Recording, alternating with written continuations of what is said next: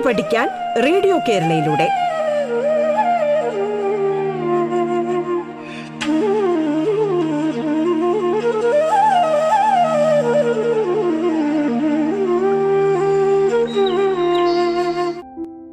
നമസ്കാരം. സംസ്ഥാന സർക്കാരിന്റെ ഓൺലൈൻ റേഡിയോ സംരംഭമായ റേഡിയോ കേരളയിൽ നിങ്ങൾ ഇപ്പോൾ കേൾക്കുന്നത് പാഠം എന്ന പരിപാടിയാണ്. പാഠത്തിന്റെ ഇന്നത്തെ അധ്യായത്തിൽ ഞാൻ നിങ്ങളോടൊപ്പം Siju George Pattom Saint Mary's higher secondary സ്കൂളിലെ ഫിസിക്കൽ സയൻസ് വിഭാഗം അധ്യാപിക എട്ടാം ക്ലാസ്സിലെ അടിസ്ഥാന ശാസ്ത്രം മൂന്നാം ഭാഗത്തിലെ ഊർജതന്ത്രത്തിന്റെ ആറാം അധ്യായമായ ശബ്ദമാണ് നാം ഇന്നിവിടെ പഠന വിഷയമാക്കുന്നത് കുഞ്ഞുങ്ങളെ കഴിഞ്ഞ ക്ലാസിന്റെ അവസാനത്തിൽ നാം എന്താണ് പറഞ്ഞു നിർത്തിയത്? ഒരു വസ്തുവിന്റെ സ്വാഭാവിക ആവൃത്തിയെ സ്വാധീനിക്കുന്ന ഘടകങ്ങൾ ഏതൊക്കെയാണ് എന്നാണ് നാം കഴിഞ്ഞ ക്ലാസ്സിൽ പറഞ്ഞത്. ഇന്ന് നമ്മൾ കടന്നു പോകുന്നത് പ്രധാനമായും രണ്ട് സവിശേഷതകളിലൂടെയാണ്. എന്തൊക്കെയാണ്? സ്ഥായിയും ഉച്ചതയും. പ്രധാനപ്പെട്ട രണ്ട് ശബ്ദ സവിശേഷത പിച്ച് ആൻഡ് ലൗഡ്നെസ് എന്താണ് സ്ഥായി? കേൾക്കുന്ന ശബ്ദത്തിന്റെ കൂർമ്മതയെ സ്ഥായി അഥവാ പിച്ച് എന്ന് പറയുന്നു. ശബ്ദത്തിന്റെ ആവൃത്തിയെ ആശ്രയിച്ചിരിക്കുന്നു. കൂർമ്മത അല്ലെങ്കിൽ സ്ഥായി എന്നത് ശബ്ദത്തിന്റെ ആവൃത്തിയെ ആശ്രയിച്ചിരിക്കുന്നു. നിങ്ങളുടെ പാഠപുസ്തകത്തിൽ അതിന് ഉദാഹരണങ്ങൾ കൊടുത്തിട്ടുണ്ട്. പുരുഷ ശബ്ദം സ്ത്രീ ശബ്ദം ഇതിൽ സ്ഥായി കൂടിയതേത് സ്ഥായി കുറഞ്ഞതേത് കൂർമ്മത എന്ന് പറയുമ്പോൾ നമ്മൾക്ക് മനസ്സിലാകും. സ്ത്രീ ശബ്ദത്തിനാണ് കൂർമ്മത കൂടുതൽ അല്ലെങ്കിൽ സ്ഥായി കൂടുതൽ. പിച്ച് പുരുഷ ശബ്ദത്തിന് സ്ഥായി കുറവാണ് കൂർമ്മത കുറവാണ്. അതുപോലെ തന്നെ കുയിൽ ശബ്ദം സിംഹത്തിന്റെ അലറ്. തീർച്ചയായിട്ടും നമുക്കറിയാം ഏതിനാണ് വലിയ ശബ്ദം സ്ഥായി കൂടിയ ശബ്ദമുള്ളത്? കുയിൽ ശബ്ദത്തിനാണ്. എന്നാൽ സിംഹത്തിന്റെ അലറിലോ?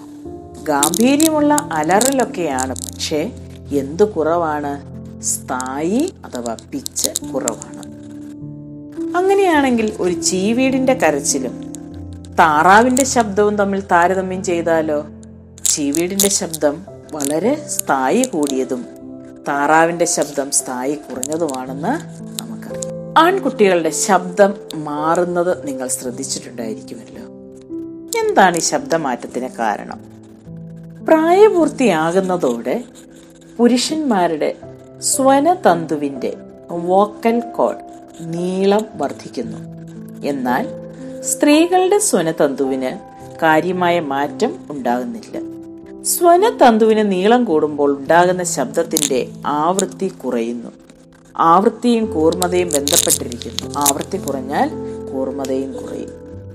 അതുകൊണ്ട് തന്നെ പുരുഷ ശബ്ദത്തിന് ആവൃത്തി കുറവാണ് അതുകൊണ്ട് കൂർമ്മത കുറവാണ് അതുകൊണ്ട് എന്ത് കുറവായിരിക്കും? സ്ഥായി കുറവായിരിക്കും. മറ്റൊരു പ്രധാന സവിശേഷത എന്താണ്? ഉച്ചത അല്ലെങ്കിൽ ലൗഡ്നെസ് ഉച്ചത എന്നത് കേൾവി അനുഭവത്തിന്റെ അളവാണ്. ശബ്ദം ഒരാളിൽ ഉണ്ടാക്കുന്ന കേൾവി അനുഭവത്തിന്റെ അളവാണ് ഉച്ചത. ഓരോ വ്യക്തികളിലും ഉണ്ടാകുന്ന കേൾവി അനുഭവത്തിൽ വ്യത്യാസമുള്ളതുകൊണ്ട് ഓരോ ശബ്ദത്തിലും നമുക്ക് എന്ത് വ്യത്യാസപ്പെട്ടിരിക്കുന്നു? ഉച്ചത വ്യത്യാസപ്പെട്ടിരിക്കുന്നു. ഉച്ചത എന്ന സവിശേഷത പ്രധാനമായും കമ്പന ആയതിയെയും ചെവിയുടെ ഗ്രാഹ്യതയെയും ആശ്രയിച്ചിരിക്കുന്നു. അപ്പോൾ ഉച്ചത പ്രധാനമായിട്ടും ആശ്രയിച്ചിരിക്കുന്ന രണ്ട് ഘടകങ്ങൾ എന്തൊക്കെയാണ്? കമ്പന ആയതി ആംപ്ലിറ്റ്യൂഡ് ഓഫ് വൈബ്രേഷൻ ചെവിയുടെ ഗ്രാഹ്യത എന്നിവയെ ആശ്രയിച്ചിരിക്കുന്നു. ഉച്ചതയുടെ യൂണിറ്റ് ഡെസിബൽ ആണ്. ചെറിയ അക്ഷരം ഇംഗ്ലീഷിലെ ചെറിയ അക്ഷരം ഡിയും വലിയ അക്ഷരം ബിയും ചേർത്തതാണ് ഡെസിബലിന്റെ സിമ്പൽ നമ്മൾ എഴുതുന്നത്. ഡെസിബൽ മീറ്റർ എന്ന ഉപകരണം കൊണ്ട് നമുക്ക് ഉച്ചത അളക്കുവാൻ സാധിക്കും. സംഗീതവും ഒച്ചയും. എന്താണ് സംഗീതവും ഒച്ചയും തമ്മിലുള്ള വ്യത്യാസം? സംഗീതം നാം എല്ലാവരും ഇഷ്ടപ്പെടുന്നു. പക്ഷെ ഒച്ചത നമ്മൾ ഭൂരിഭാഗം പേർക്കും ഇഷ്ടമില്ലാത്ത ഒരു കാര്യമാണ്. ക്രമമായ കമ്പനത്തോടു കൂടി ഉണ്ടാകുന്നതും കേൾക്കാൻ ഇമ്പമുള്ളതുമായ ശബ്ദത്തെ സംഗീതം എന്നും അരോചകമായതും ക്രമരഹിതമായ കമ്പനം കൊണ്ടുണ്ടാകുന്നതുമായ ശബ്ദത്തെ ഒച്ച എന്നും പറയുന്നു. അപ്പോൾ സംഗീതം ക്രമമായ കമ്പനത്തോടുകൂടിയുള്ളതാണ് കേൾക്കാൻ ഇമ്പമുള്ളതാണ്. എന്നാൽ ഒച്ചയോ അരോചകമാണ് ക്രമരഹിതമായ കമ്പനം കൊണ്ടാണ് ഇത് ഉണ്ടാകുന്നത്. സപ്തസ്വരങ്ങളെക്കുറിച്ച് നിങ്ങൾ എല്ലാവരും കേട്ടിട്ടുണ്ടായിരിക്കുമല്ലോ. സംഗീതത്തിൽ സ്ഥായി എന്ന പദവുമായി ബന്ധപ്പെട്ട് ഉപയോഗിക്കുന്ന മറ്റൊരു പദമാണ് ശ്രുതി. സംഗീതത്തിലെ സപ്തസ്വരങ്ങളും ആവൃത്തിയും തമ്മിൽ ബന്ധമുണ്ട്. ഇനി അടുത്തത് ശബ്ദ പ്രേഷണം പ്രൊപ്പഗേഷൻ ഓഫ് സൗണ്ട് ബഹിരാകാശ സഞ്ചാരികൾ പരസ്പരം സംസാരിക്കാൻ റേഡിയോ സംവിധാനം ഉപയോഗിക്കുന്നു. അതിന്റെ കാരണം കണ്ടെത്താനാണ് നിങ്ങളുടെ പാഠപുസ്തകത്തിൽ പറഞ്ഞിരിക്കുന്നത്. പാഠപുസ്തകത്തിൽ പ്രധാനമായ ഒരു ഉദാഹരണം കൊടുത്തിട്ടുണ്ട്. ചുവട് പരന്ന ഉരു ഉരുണ്ട ഫ്ലാസ്ക്. അതിൽ വെള്ളമെടുത്ത് അത് കമ്പിയുടെ അഗ്രത്ത് കെട്ടിയ ഒരു മണി ഫ്ലാസ്കിനകത്ത് വരുന്ന വിധത്തിൽ ഫ്ലാസ്ക് അടയ്ക്കുക. ഈ ഫ്ലാസ്ക് കുലുക്കി നോക്കുക. എന്നിട്ട് ഫ്ലാസ്കിലെ ജലം തിളപ്പിച്ച് നീരാവി നിറയ്ക്കുക. ഫ്ലാസ്ക് മുഴുവൻ നീരാവി കൊണ്ട് നിറയ്ക്കുക. തുടർന്ന് മണി കെട്ടിയ കോർക്ക് കൊണ്ട് ഫ്ലാസ്ക് അടയ്ക്കുക. ഫ്ലാസ്കിന് പുറത്ത് തണുത്ത ജലം ഒഴിക്കുക. അപ്പോൾ എന്ത് സംഭവിക്കും? നീരാവി ജലമായിട്ട് മാറും. ആ ഭാഗം വായു മാറി നിൽക്കും. ഇനി ഈ ഫ്ലാസ്കിൽ ഫ്ലാസ്ക് ഒന്ന് കുലുക്കി നോക്കിയാലോ? മണി ശബ്ദത്തിന്റെ ഉച്ചതയിൽ മാറ്റം വരുന്നതായിട്ട് നമുക്ക് സാധി കാണാൻ സാധിക്കും. എന്താണ് ഇവിടെ സംഭവിച്ചത്? ഫ്ലാസ്കിലെ വായുവിന്റെ അളവ് കൂടുതലായിരുന്നപ്പോൾ ഉണ്ടായിരുന്ന ശബ്ദത്തിന്റെ ഉച്ചത കൂടുതലായിരുന്നു. എന്നാൽ ഫ്ലാസ്കിനകത്തെ വായുവിന്റെ അളവിൽ കുറന്നു കുറവ് വന്നപ്പോൾ കേൾക്കുന്ന ശബ്ദത്തിന്റെ കുറവും അതായത് വായു കൂടുതലുള്ളപ്പോൾ ശബ്ദം കൂടുതലായിരുന്നുവെങ്കിൽ അതിൽ നിന്ന് നമുക്കൊരു കാര്യം മനസ്സിലാക്കാം. എന്താണത്? ശബ്ദ സംപ്രേഷണത്തിന് ഒരു മാധ്യമം ആവശ്യമാണ്. അതായത് ശബ്ദത്തിന് സഞ്ചരിക്കാൻ ഒരു മാധ്യമം ആവശ്യമാണ്. അങ്ങനെയെങ്കിൽ നമ്മൾ ഒരാളിനോട് സംസാരിക്കുമ്പോൾ ഏത് മാധ്യമ മാധ്യമത്തിലൂടെ മാധ്യമത്തിലൂടെ കടന്നാണ് ശബ്ദം ആ ആളിന്റെ ചെവിയിലെത്തുന്നത്? ഏതായിരിക്കും അവിടുത്തെ മാധ്യമം? തീർച്ചയായിട്ടും വായു ആയിരിക്കും. ഇപ്പോൾ നിങ്ങൾക്ക് മനസ്സിലായോ? ബഹിരാകാശ സഞ്ചാരികൾ ആശയവിനിമയത്തിന് റേഡിയോ സംവിധാനം ഉപയോഗിക്കുന്നത്? എന്തായിരിക്കും കാര്യം? അവിടെ എന്തില്ല? വായുവില്ല. വായുവില്ലാത്തത് കൊണ്ട് ഇവരുണ്ടാക്കുന്ന ശബ്ദം അടുത്ത് നിൽക്കുന്ന ആളിന് കേൾക്കാൻ സാധിക്കുകയില്ല. അപ്പോൾ വായു ഉള്ളതുകൊണ്ട് വായുവിലൂടെ ശബ്ദം സംപ്രേഷണം ചെയ്ത് പ്രേഷണം ചെയ്ത് അടുത്ത് നിൽക്കുന്ന ആളിന്റെ ചെവിയിൽ എത്തുന്നു. ഇനിയും ആശയവിനിമയത്തിന് അതായത് ശബ്ദത്തിന്റെ പ്രേഷണത്തിന് വായു മാത്രമേ മാധ്യമമായി നമ്മൾ ഉപയോഗിക്കാറുള്ളൂ. അതിനൊരു ഉദാഹരണം പറഞ്ഞിരിക്കുന്നത്. ഒരു ബക്കറ്റ് നിറയെ ജലമെടുത്ത് അതിനുള്ളിൽ ഒരു സ്റ്റീൽ പാത്രം പിടിച്ച് സ്പൂണ് കൊണ്ട് തട്ടാൻ തട്ടി നോക്കാൻ. തട്ടുന്നതിന്റെ ശബ്ദം കേൾക്കാൻ സാധിക്കുന്നുണ്ടോ? വീട്ടിൽ ചെയ്യാവുന്ന ഒരു ചെറിയ പരീക്ഷണമാണിത് എന്താണ് അപ്പോൾ ഇവിടെ സംഭവിച്ചത്? ജലത്തിൽ നിന്നും ശബ്ദം പ്രേഷണം ചെയ്യപ്പെടുന്നുണ്ട്. ജലത്തിലൂടെയും ശബ്ദം പ്രേഷണം ചെയ്യപ്പെടുന്നുണ്ട്. ഇനി ഒന്ന് ചെയ്യേണ്ടത് എന്താണ്? രണ്ട് ചെവികളും വിരൽ കൊണ്ട് അടച്ചു പിടിച്ച ശേഷം മറ്റൊരു സ്പൂൺ ഉപയോഗിച്ച് നിങ്ങൾ കടിച്ചു പിടിച്ച സ്പൂണിൽ ചെറുതായി ഒന്ന് തട്ടി നോക്കുക. എന്ത് സംഭവിക്കുന്നു? ശബ്ദം കേൾക്കാൻ സാധിക്കും. അതായത് കേൾക്കുകയല്ല നമ്മളവിടെ ശബ്ദം അനുഭവിക്കുവാൻ സാധിക്കും അപ്പോൾ ഈ പറഞ്ഞ പ്രവർത്തനങ്ങളിലൂടെയെല്ലാം നമുക്ക് എന്ത് മനസ്സിലായി? ശബ്ദത്തിന് വായുവിലൂടെ മാത്രമല്ല മറ്റ് ഭൗതിക വസ്തുക്കളിലൂടെയും പ്രേഷണം ചെയ്യുവാൻ സാധിക്കുന്നു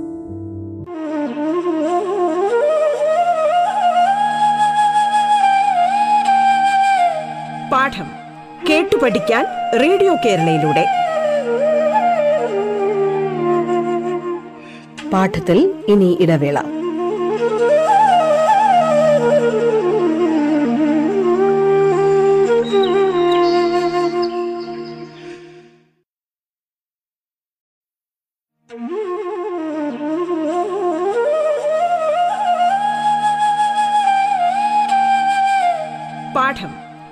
പഠിക്കാൻ റേഡിയോ കേരളയിലൂടെ.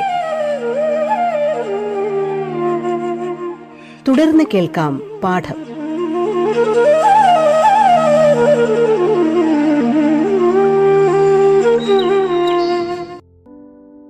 എട്ടാം ക്ലാസ്സിലെ അടിസ്ഥാന ശാസ്ത്രം മൂന്നാം ഭാഗത്തിലെ ഊർജതന്ത്രത്തിന്റെ ആറാമത്തെ പാഠമായ ശബ്ദം എന്ന ഭാഗമാണ് നിങ്ങൾ കേട്ടുകൊണ്ടിരിക്കുന്നത്.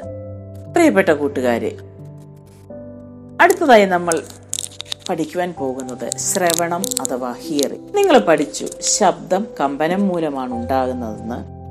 ഈ ശബ്ദത്തിന് സഞ്ചരിക്കുവാൻ ഒരു മാധ്യമം ആവശ്യമാണെന്നും നമ്മൾ പഠിച്ചു. ഇവ രണ്ടും ഉണ്ടെങ്കിലും അതായത് ശബ്ദം കമ്പനം മൂലം ശബ്ദം ഉണ്ടാവുകയും ആ ശബ്ദത്തിന് സഞ്ചരിക്കാൻ ആവശ്യമായ മാധ്യമം ഉണ്ടാവുകയും ചെയ്തിട്ടും എല്ലാ ശബ്ദവും നമ്മൾക്ക് കേൾക്കാൻ സാധിക്കുന്നില്ല. ശബ്ദം ഈ കേൾക്കുവാൻ തടസ്സമായി നിൽക്കുന്നത് പ്രധാനമായും നമ്മളുടെ ഇന്ദ്രിയമായ കേൾവിയെ സഹായിക്കുന്ന ഇന്ദ്രിയമായ ചെവിയുടെ പ്രശ്നങ്ങൾ കാരണമാണ്.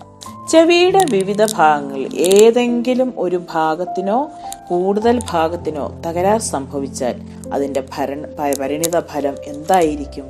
കേൾവിക്കുറവായിരിക്കും ജന്മനാ തന്നെ പലർക്കും ചെവിക്ക് തകരാറുകൾ സംഭവിക്കാം. അത്തരം ആളുകൾ കേൾവിശക്തി കുറഞ്ഞതുകൊണ്ട് വളരെ വിഷമങ്ങൾ അനുഭവിക്കേണ്ടി വരുന്നു. നമുക്കറിയാം നമ്മുടെ സമൂഹത്തിൽ കേൾവിശക്തി ഇല്ലാത്ത ആൾക്കാർ ഒരുപാട് ബുദ്ധിമുട്ടുകൾ അനുഭവപ്പെടുന്നു. എന്തൊക്കെയാണ് അവർ അനുഭവിക്കേണ്ടി വരുന്ന വിഷമങ്ങൾ? ഒന്നാമത്തേത് ആശയവിനിമയം. മറ്റുള്ളവരുമായി ആശയങ്ങൾ പങ്കുവയ്ക്കുവാൻ അവർക്ക് ബുദ്ധിമുട്ട് അനുഭവപ്പെടുന്നു. നമ്മൾക്കും അവരുടെ ഭാഷ മനസ്സിലാകാത്തതുകൊണ്ട് ആശയവിനിമയം ഏറ്റവും വലിയൊരു ബുദ്ധിമുട്ടായി മാറും രണ്ടാമത്തേത് സംസാരശേഷി. കേൾവി കുറയുമ്പോൾ സ്വാഭാവികമായും സംസാര ശേഷിയും കുറയുന്നു. അപകട സാധ്യത കേൾവിക്കുറവുള്ളതുകൊണ്ട് അപകട സാധ്യതകളെ കുറിച്ചുള്ള അറിവ് കുറവായിരിക്കും. ശബ്ദം കേൾക്കുന്നില്ല. അതിനനുസരിച്ച് പ്രതികരിക്കാൻ പറ്റാത്തതുകൊണ്ട് അപകട സാധ്യതയും വളരെ കൂടുതലായിരിക്കും. എങ്ങനെയാണ് ഇത്തരക്കാരോട് നാം പെരുമാറേണ്ടത്. അവരോട് നമ്മളുടെ സമീപനം എങ്ങനെയായിരിക്കണം? ശരിക്കും നമ്മൾ സ്കൂൾ അസംബ്ലിയിൽ അവതരിപ്പിച്ച് ചർച്ച ചെയ്യാനുള്ള ഒരു ടോപ്പിക്കായിട്ടാണ് നിങ്ങളുടെ പാഠപുസ്തകത്തിൽ ഇത് ഇട്ടിരിക്കുന്നത്. എങ്ങനെയായിരിക്കണം നാം അവരോട് ഇടപെടേണ്ടത് എന്ന് നമുക്കൊന്ന് നോക്കാം. ഏറ്റവും ആദ്യമായി സഹഭാവത്തോടെ എമ്പതെറ്റിക്കായി അതായത് എമ്പതെറ്റിക്കായിട്ട് പെരുമാറണം സഹഭാവത്തോടെ. നമ്മളുടെ ഒരു സഹജീവിയാണ് നമ്മളുടെ കൂട്ടത്തിലുള്ള ആളാണ് എന്ന രീതിയിൽ വേണം അവരോട് പെരുമാറാൻ. രണ്ടാമത്തേത് നാം ചെയ്യുന്ന ജോലികളിലും കളികളിലും അവരെ കൂടി ഉൾപ്പെടുത്തണം. നമ്മൾ ചില ഫിലിമിലൊക്കെ ഇത് കണ്ടിട്ടുണ്ട്. അല്ലെങ്കിൽ തന്നെ നമ്മുടെ ജീവിതത്തിൽ പലപ്പോഴും നമ്മൾ നേരിട്ടും കണ്ടിട്ടുണ്ട്. കേൾവിക്കുറവുള്ള കുഞ്ഞുങ്ങളെ ആ നീ ഞങ്ങളുടെ കൂടെ കളിക്കുവാൻ ബുദ്ധിമുട്ടാണ്. നീ ഉണ്ടെങ്കിൽ ഞങ്ങൾക്ക് കളിക്ക് ബുദ്ധിമുട്ടാണെന്ന് പറഞ്ഞവരെ മാറ്റി നിർത്തുന്ന അവസ്ഥ. അങ്ങനെ ചെയ്യാൻ പാടില്ല. അവരെ നമ്മൾ നമ്മുടെ ക്ലാസ്സിലുള്ള കളികളിൽ നമ്മുടെ ക്ലാസ്സിലുള്ള ജോലികളിൽ അവർക്കൂടെ അവസരങ്ങൾ കൊടുക്കണം. എല്ലാ പ്രവർത്തനങ്ങളിലും സാധിക്കുന്ന എല്ലാ പ്രവർത്തനങ്ങളിലും അവർക്ക് പങ്കാളിത്തവും മുന്തിയ പരിഗണനയും നൽകണം. അല്ലാതെ എന്തെങ്കിലും ഒരു അവസരം കൊടുത്താൽ പോരെ. മുന്തിയ പരിഗണനയും അവർക്ക് നൽകണം. അടുത്തതായി നമ്മൾ നോക്കുന്നത് ശ്രവണ പരിധിയാണ്. Limits of audibility. നായ്ക്കളെ വിളിക്കാൻ ഉപയോഗിക്കുന്ന വിസിലിന്റെ പേരാണ് ഗാൾട്ടൺ വിസിൽ. ഇതിന്റെ ശബ്ദം മനുഷ്യന് കേൾക്കാൻ സാധ്യമല്ല. എന്താണെന്ന് നിങ്ങൾ ചിന്തിച്ചിട്ടുണ്ടോ? അതുപോലെ തന്നെ നമ്മൾ പറഞ്ഞു കേട്ടിട്ടുണ്ട് പ്രകൃതി ദുരന്തങ്ങൾ ഉണ്ടാകുന്നതിന് മുമ്പ് പക്ഷികളും മൃഗങ്ങളും അസാധാരണമായ രീതിയിൽ പെരുമാറുന്നു. എങ്ങനെയാണ് അവയ്ക്ക് വലിയ വല്ല അസാധാരണമായ കഴിവുകളുമുണ്ടോ? അതുപോലെ തന്നെ രാത്രിയിൽ സഞ്ചരിക്കുന്ന ഒരു ജീവിയാണ് വവ്വാൽ. ഇരുട്ടിലും സുഗമമായി അത് സഞ്ചരിക്കുന്നു. ഇവയൊക്കെ എങ്ങനെയാണ് വ്യത്യാസപ്പെട്ടിരിക്കുന്നത്? വസ്തുക്കളുടെ കമ്പനം മൂലം ഒരു ലക്ഷം ഹെഡ്സിലും കൂടുതൽ ആവൃത്തിയുള്ള ശബ്ദങ്ങൾ വരെ പ്രകൃതിയിലുണ്ട്. ഒരു ലക്ഷം ഹെഡ്സിൽ എന്നാൽ ഈ ശബ്ദം മനുഷ്യന് കേൾക്കാൻ സാധ്യമല്ല. മനുഷ്യന് കേൾക്കാൻ കഴിയുന്ന ശബ്ദത്തിന്റെ ആവൃത്തിക്ക് ഒരു പരിധിയുണ്ട്. ഒരു പരിധിക്കുള്ളിൽ നിന്നുള്ള ശബ്ദങ്ങൾ മാത്രമേ മനുഷ്യരായി നമ്മൾക്ക് കേൾക്കുവാൻ സാധിക്കുകയുള്ളൂ ശരിയായ കേൾവി ശക്തിയുള്ള ഒരാളെ സംബന്ധിച്ചിടത്തോളം കേൾക്കാൻ കഴിയുന്ന ശബ്ദത്തിന്റെ കുറഞ്ഞ പരിധി ഏകദേശം ഇരുപത് ഹെഡ്സും കൂടിയ പരിധി ഏകദേശം ഇരുപതിനായിരം ഹെഡ്സുമാണ് ഈ പരിധി വ്യക്തികൾക്കനുസരിച്ച് അങ്ങോട്ടും ഇങ്ങോട്ടും കുറച്ച് വ്യത്യാസപ്പെടാം. നിങ്ങളുടെ പാഠപുസ്തകത്തിൽ പരിധികൾക്കുള്ള പല ശബ്ദ പല ശബ്ദങ്ങളുടെയും പരിധികളുടെ ഒരു ചിത്രം കൊടുത്തിട്ടുണ്ട്. ഇരുപത് ഹെഡ്സിൽ താഴെ ആവൃത്തിയുള്ള ശബ്ദത്തെ ഇൻഫ്രാസോണിക് എന്നും ഇരുപതിനായിരം ഹെഡ്സിൽ കൂടുതൽ ആവൃത്തിയുള്ള ശബ്ദങ്ങളെ അൾട്രാസോണിക് എന്ന് പറയുന്നു. മനുഷ്യർക്ക് കേൾക്കുവാൻ സാധിക്കുന്ന ശബ്ദത്തിന്റെ പരിധിയാണ് ഇരുപത് ഹെഡ്സും ഇരുപതിനായിരം ഹെഡ്സും. ഇതിൽ ഇരുപത് ഹെഡ്സിൽ താഴെ ആവൃത്തിയുള്ള ശബ്ദം ഇൻഫ്രാസോണിക് എന്നും ഇരുപതിനായിരം ഹെഡ്സിൽ കൂടുതൽ ആവൃത്തിയുള്ളതിനെ അൾട്രാസോണിക് എന്നും പറയുന്നു. ഗാൾട്ടൺ വിസിൽ നിന്നും പുറപ്പെടുന്ന ശബ്ദം ഏകദേശം മുപ്പതിനായിരം ഹെഡ്സ് ആണ്. ഇപ്പോൾ നിങ്ങൾക്ക് മനസ്സിലായോ?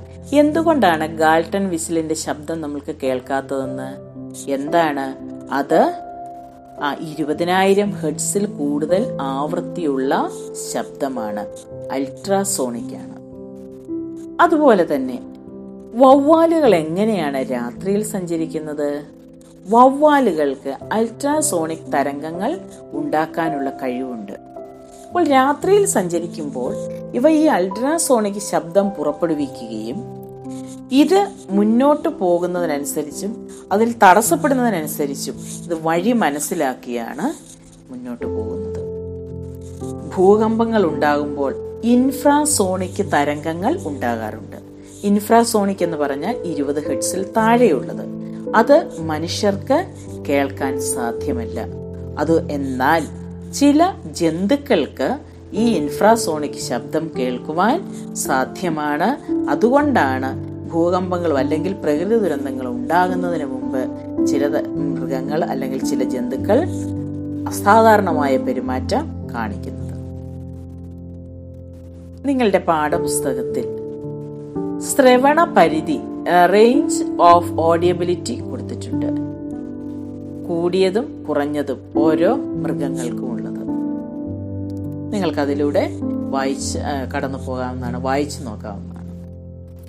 ഇനി അൾട്രാസോണിക് തരംഗങ്ങൾ കൊണ്ടുള്ള ഉപയോഗങ്ങൾ എന്തല്ല? ഒന്നാമത്തേത് കടലിന്റെ ആഴം അളക്കുന്നതിന് ഉപയോഗിക്കുന്ന sonar sound navigation and ranging എന്ന ഉപകരണം. ഈ ഉപകരണം അൾട്രാസോണിക് തരംഗങ്ങൾ കൊണ്ടാണ് പ്രവർത്തിക്കുന്നത്. വൈദ്യശാസ്ത്രത്തിൽ രോഗനിർണയത്തിനും ചികിത്സയ്ക്കും അൾട്രാസോണിക് തരംഗങ്ങൾ ഉപയോഗിക്കുന്നു. നിങ്ങൾ സ്ഥിരമായിട്ട് കേൾക്കുന്നതായിരിക്കും അൾട്രാസൗണ്ട് സ്കാനിങ്. അതിതാണ് അൾട്രാസോണിക് തരംഗങ്ങൾ ഉപയോഗിച്ചാണ് നടത്തുന്നത്. അടുത്ത പ്രധാനപ്പെട്ട ഒരു ഭാഗമാണ് നോയിസ് പൊല്യൂഷൻ അഥവാ ശബ്ദ മലിനീകരണം എന്താണ് ശബ്ദ മലിനീകരണങ്ങൾ കൊണ്ടുള്ള ദോഷങ്ങൾ? നമ്മളുടെ ശരീരത്തിന്റെ ആരോഗ്യനിലയെ ബാധിക്കുന്നു. മാനസികവും വൈകാരികവുമായ തലങ്ങളെയും ഇത് ബുദ്ധിമുട്ടുണ്ടാക്കുന്നു. ബാധിക്കുന്നു. രക്തസമ്മർദ്ദം പ്രമേഹം ബധിരത ആസ്മ പഠന വൈകല്യം തുടങ്ങിയവയിലേക്കും ഇവ നയിക്കുന്നു. ശബ്ദ മലിനീകരണം. ഇവയുടെ ദോഷങ്ങൾ കൂടുതൽ ദോഷങ്ങൾ നിങ്ങൾ ചർച്ച ചെയ്ത് കണ്ടുപിടിക്കേണ്ടതാണ്. ഇനി ശബ്ദ മലിനീകരണം കുറയ്ക്കാൻ നമ്മൾക്ക് എന്തൊക്കെ ചെയ്യാൻ സാധിക്കും? വാഹനങ്ങളിൽ എയർ ഹോണുകൾ ഉപയോഗിക്കുന്നത് കുറയ്ക്കുക. ഹോൺ ടൈപ്പ് ലൗഡ് സ്പീക്കറുകൾക്ക് പകരം ബോക്സ് ടൈപ്പ് ലൗഡ് സ്പീക്കറുകൾ ഉപയോഗിക്കുക. വാഹനങ്ങളുടെ സൈലൻസറുകൾ ശരിയാം വിധം പ്രവർത്തിക്കുന്നുവെന്ന് ഉറപ്പുവരുത്തുക. ശബ്ദ മലിനീകരണത്തിൽ നിന്ന് രക്ഷ നേടാൻ ധാരാളം മരങ്ങൾ വച്ചു പിടിപ്പിക്കുക. മരങ്ങൾക്ക് ശബ്ദോർജത്തെ ആകിരണം ചെയ്ത് ശബ്ദം കുറയ്ക്കുവാൻ സാധിക്കും. രാവിലെ നാലു മണിക്ക് മുമ്പും രാത്രി പത്തു മണിക്ക് ശേഷവും പൊതുസ്ഥലങ്ങളിൽ ലൗഡ് സ്പീക്കറുകൾ ഉപയോഗിക്കുന്നത് നിർത്തലാക്കുക. ഇത്രയും കാര്യങ്ങളാണ് ശബ്ദമലിനീകരണം കുറയ്ക്കുവാനായി നിങ്ങളുടെ പാഠപുസ്തകത്തിൽ പറഞ്ഞിരിക്കുന്നത്. മറ്റു മാർഗങ്ങൾ എന്തൊക്കെയെന്ന് നമുക്ക് കൂടുതൽ ചിന്തിച്ച് കണ്ടുപിടിക്കാം. ചർച്ച ചെയ്ത് കണ്ടുപിടിക്കാം. പ്രിയപ്പെട്ട കൂട്ടുകാരെ ശബ്ദം എന്ന പാഠം ഇവിടെ അവസാനിക്കുകയാണ്. തുടർന്നുള്ള അധ്യായവുമായി നമുക്ക് വീണ്ടും കാണാം. നമസ്കാരം.